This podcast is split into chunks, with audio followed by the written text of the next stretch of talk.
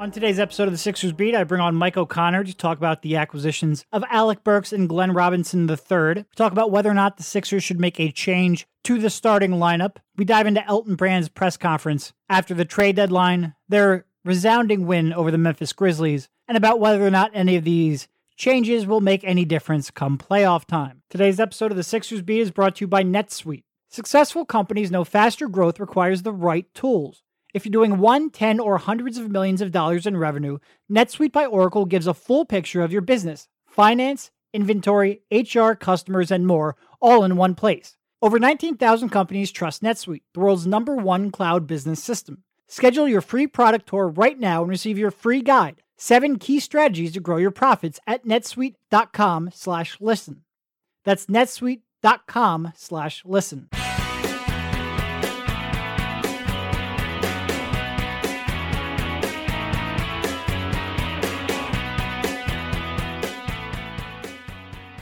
All right, welcome everybody. This is Derek Bodner, joined by Mike O'Connor on the Sixers Beat, a part of the Athletics Podcast Network. How you doing, Mike? Long time no talk. All right. Yeah, long time no talk. I'm just hanging in there, just waiting to find out when Glenn Robinson III and Alec Burks will finish traveling the globe. And the new additions, of course, is what we will talk about, the Sixers. Trading 3 second-round draft picks, one this year, one next year, one in 22, none of which matter, if I'm being quite honest, for Glenn Robinson III and Alec Burks. And I will do my very best. I've done a number of interviews, radio interviews here over the last couple of days, and I don't think I've screwed up Alec Burks and Trey Burke once. I will look to keep that streak alive here in the early going. So I guess the easiest way to look at this, like I said, the draft picks that they are setting out, what, you've got a Denver second-round pick, a Toronto second-round pick, and a Dallas second-round pick. I think it goes, what, Dallas, Denver, Toronto in that order, 2020, 2021, 2022. I could have that screwed up. It doesn't really matter. I'm pretty sure Toronto's the last one. That one I'm pretty confident in. But these are the kind of second-round picks. You expect all 3 of them. And look, it's hard to project 3 years in the future, especially with a team like Toronto, where they have some older players in their core, although they have some younger players in their core too, mainly in the form of Siakam. But all 3 of those you would project to be in the latter half of the second round, somewhere in the 45 through 60 range. And they're the, you know, this is going to sound odd because I think we spent some time after the draft bemoaning their giving away of second round picks. I view like the top 5 to 7 of the second round completely different than I view the last 15 of the second round. So you look at these picks, they will have an opportunity. There will be a pick sold. My guess is that in each of the 3 years, there will be a pick sold for straight up cash that will be better than any of the picks they gave up in this trade. So I really don't view a loss of this. Like, it doesn't matter at all. I'm viewing Glenn Robinson III and Alec Burks as having been gotten for more or less free. And that sort of colors a lot of how I feel on this trade. So basically the way I look at it, you got a slight upgrade from Trey Burke to Alec Burks, who's, I think, a little bit more consistent of a perimeter shooter. Although Trey has had a lot of success here this year, I don't necessarily expect that to carry on with a larger sample size. But just as importantly, I view Alec as a little more playable defensively because he has 6 inches of height. And then Glenn Robinson, he's a, you know, more consistent shooter than James Ennis, who has been really up and down since coming over to the Sixers last February. You know, he was down pretty much in the regular season after the acquisition. I think he shot about 31% from three, which is still enough to win the quiet tournament going away. Had some moments in the playoffs, came out, had a real good early first month of the season here, and then tailed off big time. Glenn Robinson is a little more consistent, a little more natural of a shooter, a lot more natural of a shooter, if I'm being honest, and has some defensive potential too. I think it's overstated at times. Like I saw it stated a lot that he was Golden State's primary defender on #1 options, which is true. But that is, I mean, it's like being the Sixers' best perimeter shooter. Like, somebody had to defend those people out in Golden State, and they didn't have very many perimeter options. Once you got past Draymond Green, there aren't defenders healthy on that roster. So someone had to do it. Glenn Robinson III was tasked with it more than anyone, and he occasionally held his own. So I think he's going to slot in well as a option defensively. Like, I don't think he's going to be overmatched all that often, but he's not like a lockdown guy either. So I guess we'll start off after ranting for 4 minutes about why these upgrades are all right, but nothing earth-shattering. How do you view this team now that we more or less know who you're going to have for the stretch one run. I'm still pretty much as pessimistic as when we spoke on Wednesday, I think it was. The 12-point win over the Grizzlies didn't change it? Did not swing me. But no, I mean, look, these guys are going to help. They're playable. They fill needs. The one thing that stood out the most to me in watching Burks is just like how different he is than every other player on this roster. I included a stat in the piece I wrote where Burks has attempted half as many pull-up threes as the Sixers have as a team. Mm-hmm. And he's shooting 11 percentage points higher than the Sixers are on those shots. He has almost as many makes as the entire team, too. Yeah. I mean, unbelievable how different that is compared to what this team has. You know, look, Burks was available for basically nothing for a reason. Like he's not going to be anything earth shattering. But I think he's going to help in a number of ways. You know, he's arguably the best pick and roll ball handler on this team, which is crazy to say. There are some things that I don't really enjoy about Burks' game. I think he doesn't have great touch around the rim. He's not a great finisher. Passing comes and goes. General feel for the game isn't always there. Spaces out on defense. But look, like I said, when they have such a gaping hole in terms of perimeter creation, like he's going to help. And Glenn Robinson III, you know, I thought you said it well. It's basically James Ennis, but he's a knockdown shooter, and that's cool. Like that's good. That'll help. I totally buy Glenn Robinson as a shooter. Like I think the shot is completely legit. I think you can work him off of some pin downs and stuff if they want to do that. Defense. Yeah, I thought the one thing I noticed, I won't say he's good coming off of screens, but he's slightly more than just a pure catch and shoot shooter. Yeah, it's kind of like a little meandering, slow game, but he gets it done. He's not going to come off that screen run 30 miles an hour like JJ, no. But he will have a nice brisk jog into a shot. Yeah. Yes, exactly. Brisk morning jog. But yeah, I mean, he's solid. Like these guys are both playable. You can never have too many playable players heading into the playoffs.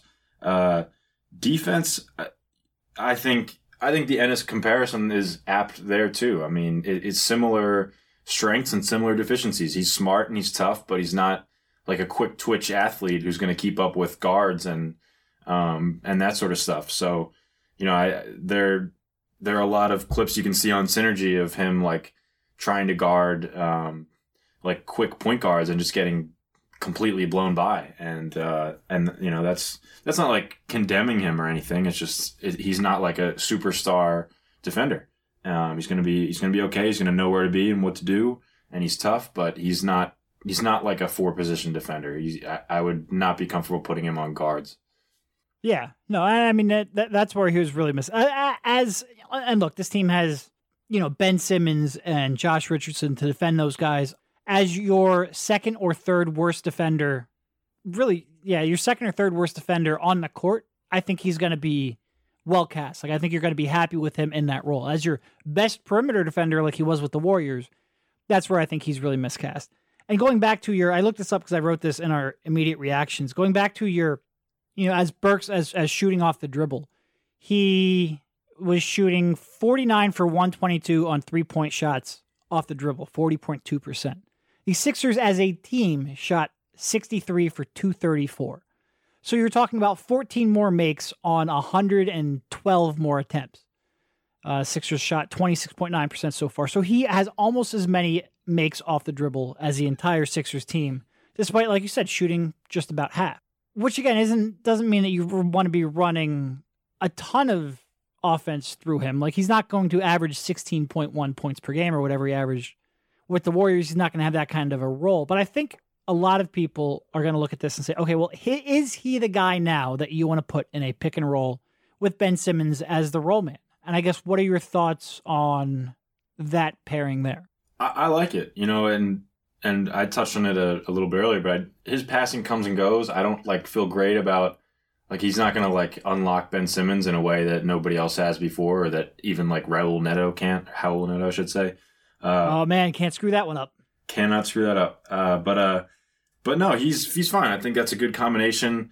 The question to me is like, how much does Brett lean into that? And look, this is a question with whoever they were going to acquire. Like, how much do you put the ball in Burks' hands? Like, in a playoff series, are you going to put Ben Simmons in the dunker spot like all the time to give Alec Burks the ball? Like, is it going to is that what's going to happen? I don't think so, but there's got to be some balance there. I don't know. Like, what do you think about sort of like the balance of giving Burks the ball when Ben Simmons is in the game with him? Yeah, I mean, I do like very specifically that one action of Ben being the screener and the roll man. Short roll man with Burks coming off of as the ball handler. I like that better than, say, Trey Burke, because I think, first of all, he's more of a threat to pull up from three-point range off the dribble, and I think that helps open things up for Ben a little bit. Not that too many people are going to leave Ben alone on the roll to contest Alec Burks, but it has more of a chance of happening than it did before. And also, he just has the height to see over, and if they do try to blitz him or trap him, he can find Ben a little easier than Trey Burke does. So I think that is a more realistic pairing. You know, I don't think he... I think Raul Neto's vision is better, so there will be benefits to running that pairing. But like you said, you're not going to just, like, outside of that specific play, you're not going to just put Ben in the dunker spot too much. Like, Alec Burks still does not have good vision. Like, we talked last time about you need people who can dribble, who can shoot, and who can make quick good decisions. And Burks sort of has two of those. But his decision-making, both in terms of his vision and creativity, and also just the quality of his decisions, just aren't, like, it's not a high-level guy there in that regard. He's going to settle for bad shots. He's going to settle for, he's going to miss passing opportunities. He's going to make turnovers. So, yeah, you're not going to, like, if we're sitting here in Game 7 of the Conference Finals, and you're playing the best defense in the league in the Milwaukee Bucks, like, are you going to take the ball out of Ben's hands to put it in Alec Burks? Like, no, this isn't. We're not talking about Dame Lillard here. This is Alec Burks. You got him for garbage second-round picks, and he was on a minimum contract, and there's reasons for that. So I think he'll help. I think there will be a couple possessions per game where you can run something, and that can look nice, but I don't think he changes. And this is sort of like something I've written about a couple times. I don't think he changes the DNA of this team. He's just a slightly better option to do so than Trey Burke. Yeah, I'm with that. I'll tell you one other thing I like about him, just like the fact that he shoots threes with tight contests without thinking about it, which, you know, yeah, Burke did. Wait until he starts shooting 25% from three, as everyone does with the Sixers, though. That could only change. Only on the road. That could change. Only on the road. Yeah, that's true. Did you see Furkan's home road splits, by the way? I saw it. Somebody tweeted it, but it's like 46% at home, 33% from three on the road. Unbelievable. And I think Matisse is like just as bad. Yeah. It's ridiculous. I had so many people after that game against the Grizzlies like, oh, they looked better when Joel Embiid was on the floor. It's like, well, they looked better because all of their role players just started making shots. Like, yes, when exactly. They shoot well, they're going to look good. That's true at home, and theoretically that's true on the road, although I'm not sure I've ever actually seen a three-pointer go down on the road. But yeah, yep. Yeah. Let me ask this question, because I when I was watching Burks, it sort of reminded me of this guy. Who do you think is a better player, Jordan Clarkson or Alec Burks? Ooh, I'd have to probably watch more. I think Clarkson is probably a little more athletically gifted. I think I trust Burks' shot a little bit more. They're both pretty garbage on the defensive end, but Burks at least has some size. I might go Burks. I might give it to Burks. I probably would too.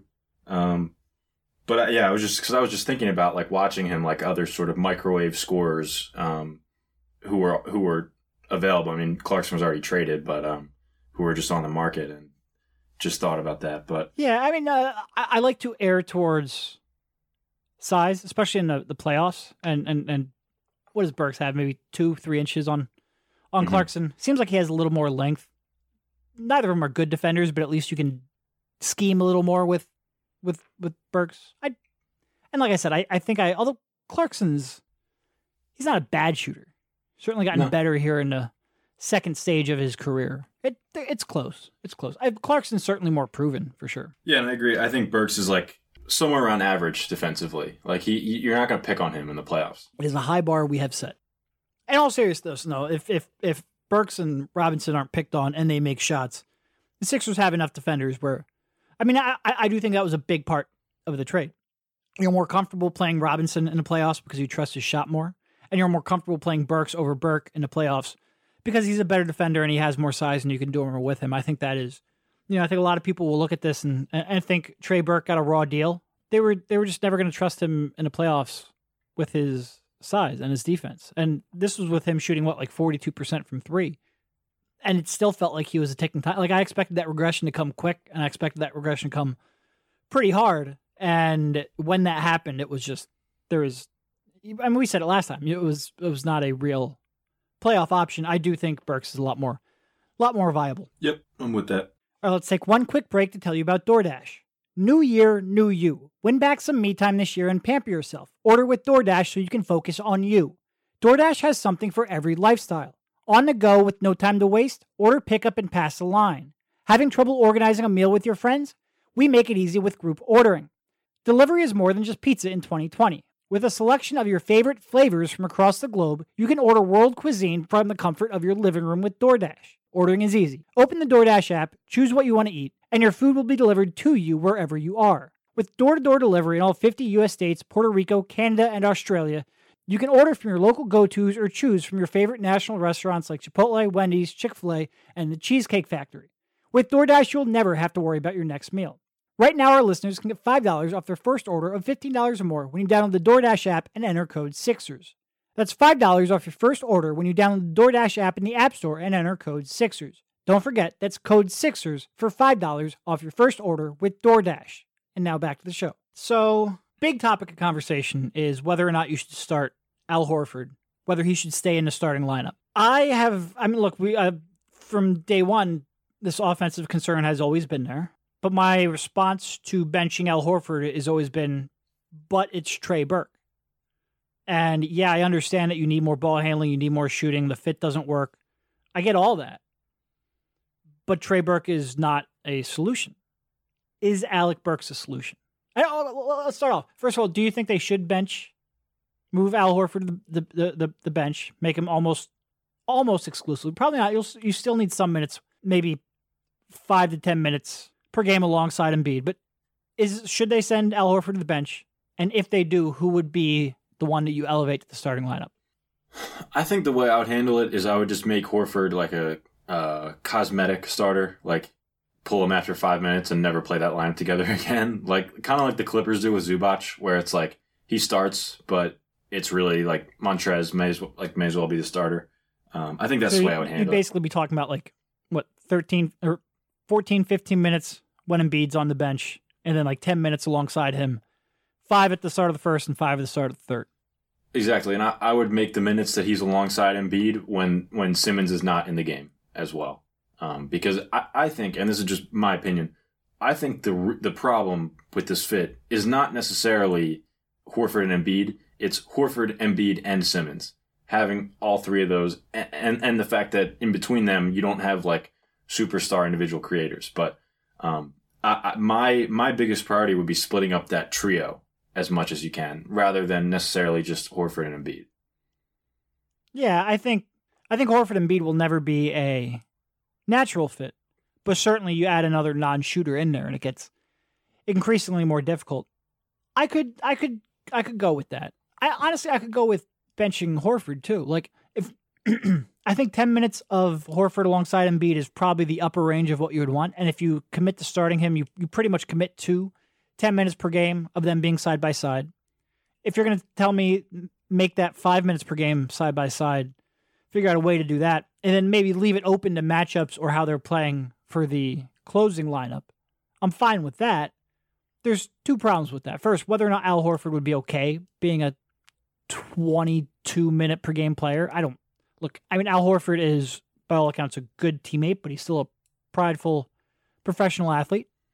Is he all of a sudden going to request a trade or pout? Or I don't know. I don't know that locker room. I don't know that dynamic well enough.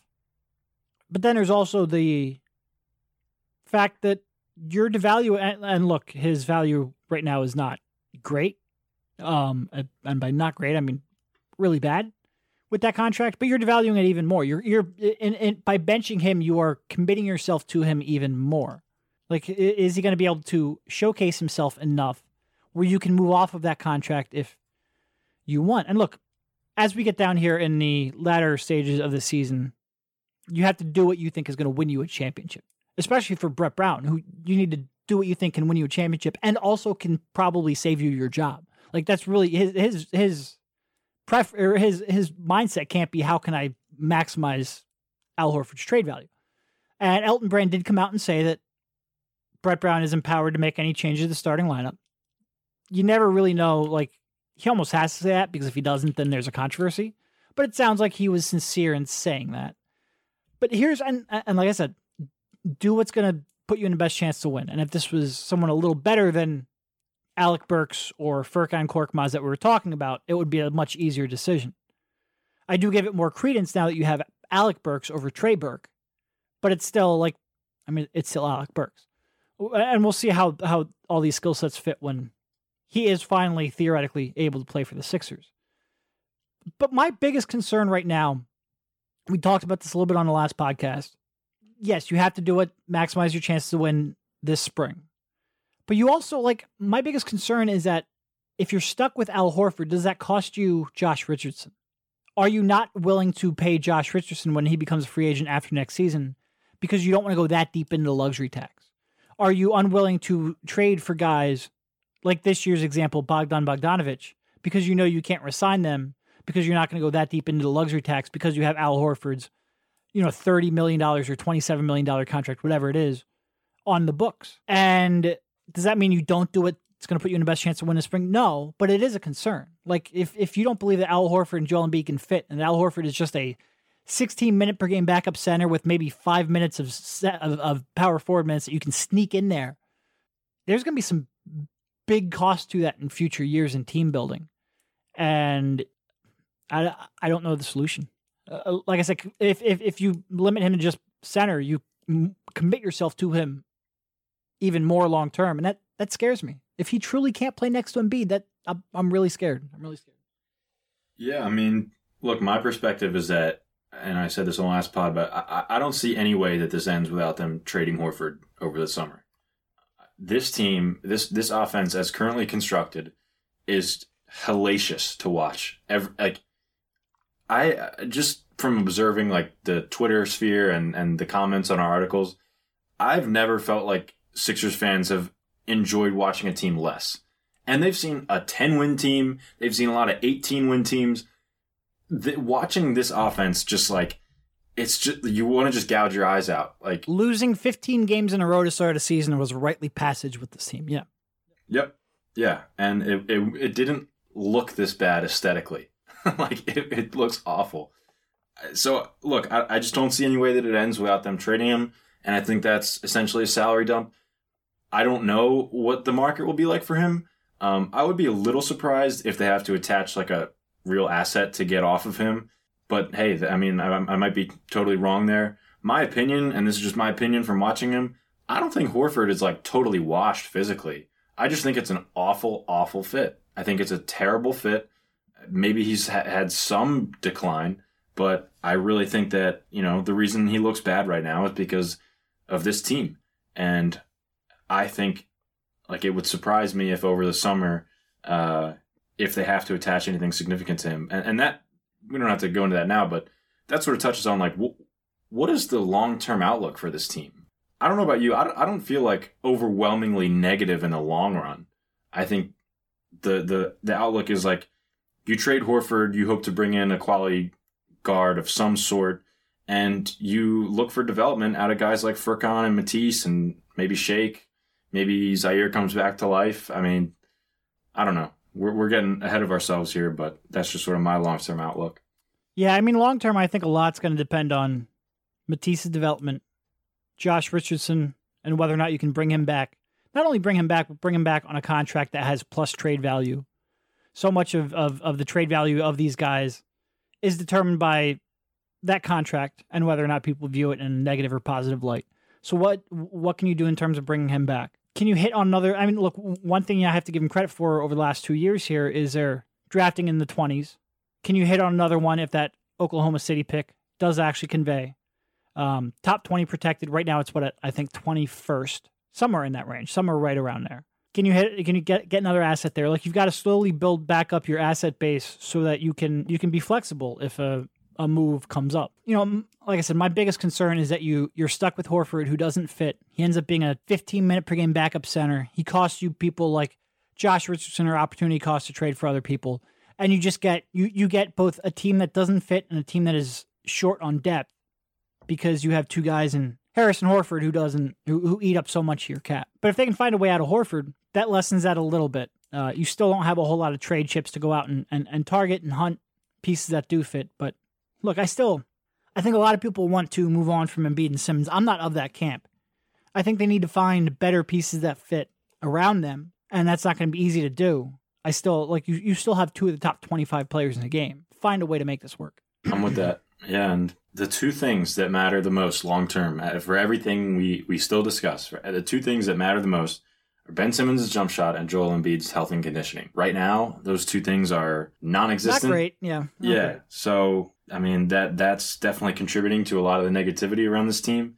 But, look, I mean, I honestly believe, and neither of these things are going to happen, but if, like, Simmons just became, you know, a 33% three-point shooter and Embiid went on the Draymond diet and looked like himself from 2017 or 18, I think this team makes a million times more sense for as much as we can still poke holes in it. I mean, but like I said, neither of those things are going to happen, unfortunately. No, I mean, so much of my focus lately in the last couple of months has been, all right, well, you still need to find that third star. You still need to be star hunting.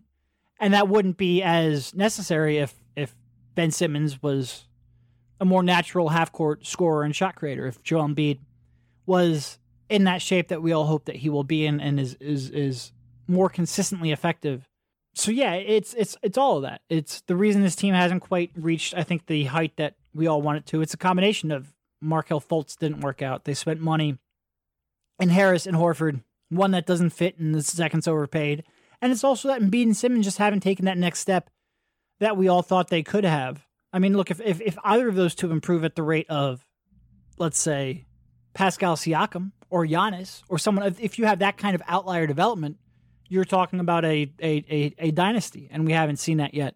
So there's a whole lot of reasons to be optimistic about the future because you still do have those young players who are still just 23 and 25, and sometimes it's easy to lose sight of that. But also, so much of the frustration is there's the short-term frustration in that the pieces around them haven't fit the way they needed to, and some assets were squandered. And the long-term frustration that you had that chance for greatness, and it seems like they haven't yet really taken that opportunity. Yep. And oh, by the way, they came out, built up a 33-point lead over the Memphis Grizzlies the other night, who came into the game winning 13 of their last 16 games. Another really good home win. They're now 23-2 at the Wells Fargo Center, which you would have no idea just by listening to the tenor of the last couple of podcasts, because they look like the Golden State Warriors, the dynasty-era Golden State Warriors at home, and then Orlando Magic maybe on the road. And there's way too much truth in that statement for me to really know what to make of this team. Now let's take one more quick break this time to tell you about Roman. If you were to guess, on average, how many days people in the U.S. have to wait to see a doctor, what would you say? A week, maybe? Actually, on average, people have to wait around 29 days to see a doctor in major U.S. cities. Basically, a month. If you're dealing with a condition like erectile dysfunction, you want treatment ASAP. That's why our friends at Roman have spent years building a digital platform that can connect you with a doctor licensed in your state, all from the comfort of your home. Roman makes it convenient to get the treatment you need on your schedule. Just grab your phone or computer, complete a free online visit, and you'll hear back from a U.S. licensed physician within 24 hours. And if the doctor decides that treatment is right for you, Roman's Pharmacy can ship your medication to you with free 2-day shipping. Also, you get free unlimited follow-ups with your doctor anytime you have questions or want to adjust your treatment plan. With Roman, there are no commitments and you can cancel anytime. So if you're struggling with ED, go to GetRoman.com/Sixers for a free online visit and free 2-day shipping. That's GetRoman.com/Sixers for a free online visit and free 2-day shipping. And now back to the show. Do you think there's a chance? I feel like this is the way you were 2 podcasts ago, and then you deviated after the Miami game. Do you think there's a chance they get to the playoffs and they're just like, all right, well, we're locked in every night now. Our defense is dominant every night. And some of these concerns just go away? It wouldn't be the craziest thing to ever happen, but One of the things that that swayed me, as I mentioned on the last podcast, like I spent all day Tuesday watching old playoff games, like all day. What stood out to me the most about, especially like Toronto's defense last year, was just how much they're just on a string. It's just like a level of communication and synergy, unbelievable. And then I don't see anything remotely close to that on this team. And yeah, they have I think they still have a top five defense in the league right now. I think that's because they have a lot of good individual defenders. And I just don't see that like level of synergy and communication that like those elite defenses in the playoffs have. I will say that I think a lot of the home road stuff is just randomness and shooting. There are obviously some reasons, like this team needs to play with a lot of intensity to play well, and they get that at home. The differences in three-point shooting from like pretty much every player from home versus road is ridiculous. And some of that has to be just randomness. So, yeah, I mean, I think that if they get to the playoffs and the switch flips in terms of their shooting and their defense can step up sort of a notch, then it's definitely possible. But I'm just not a believer based on what we've seen. I mean, a lot of the stuff I'm talking about right now is pretty abstract, but like I really just don't like the personality of this team right now. I think they're a team that gets down 10, they get punched in the mouth, and they have no idea what to do. Like they don't come together. Everybody looks like they hate it out there. I just don't know how that switch gets flipped. The only time we've ever seen that done is with LeBron, and he's one of the greatest players of all time. The Sixers don't have the privilege of calling anyone on their team that. I'm pretty pessimistic still, but I definitely acknowledge there's some chance that things could improve. There's also, I just go back to watching Embiid and Simmons in the second round of the last two playoffs and how much of a struggle that was for them offensively. And now you look at it and you don't have Jimmy Butler to run your offense through. You don't have JJ Redick to bail you out and open things up for your best player. And I worry, there's a world for me where they come out and they're just that dominant defensive team. But there's also a world where they just have no chance to score in the half court. That all those offensive struggles to me are a little more, I don't want to say guaranteed, but they're a little more likely than just being an all-world defense is.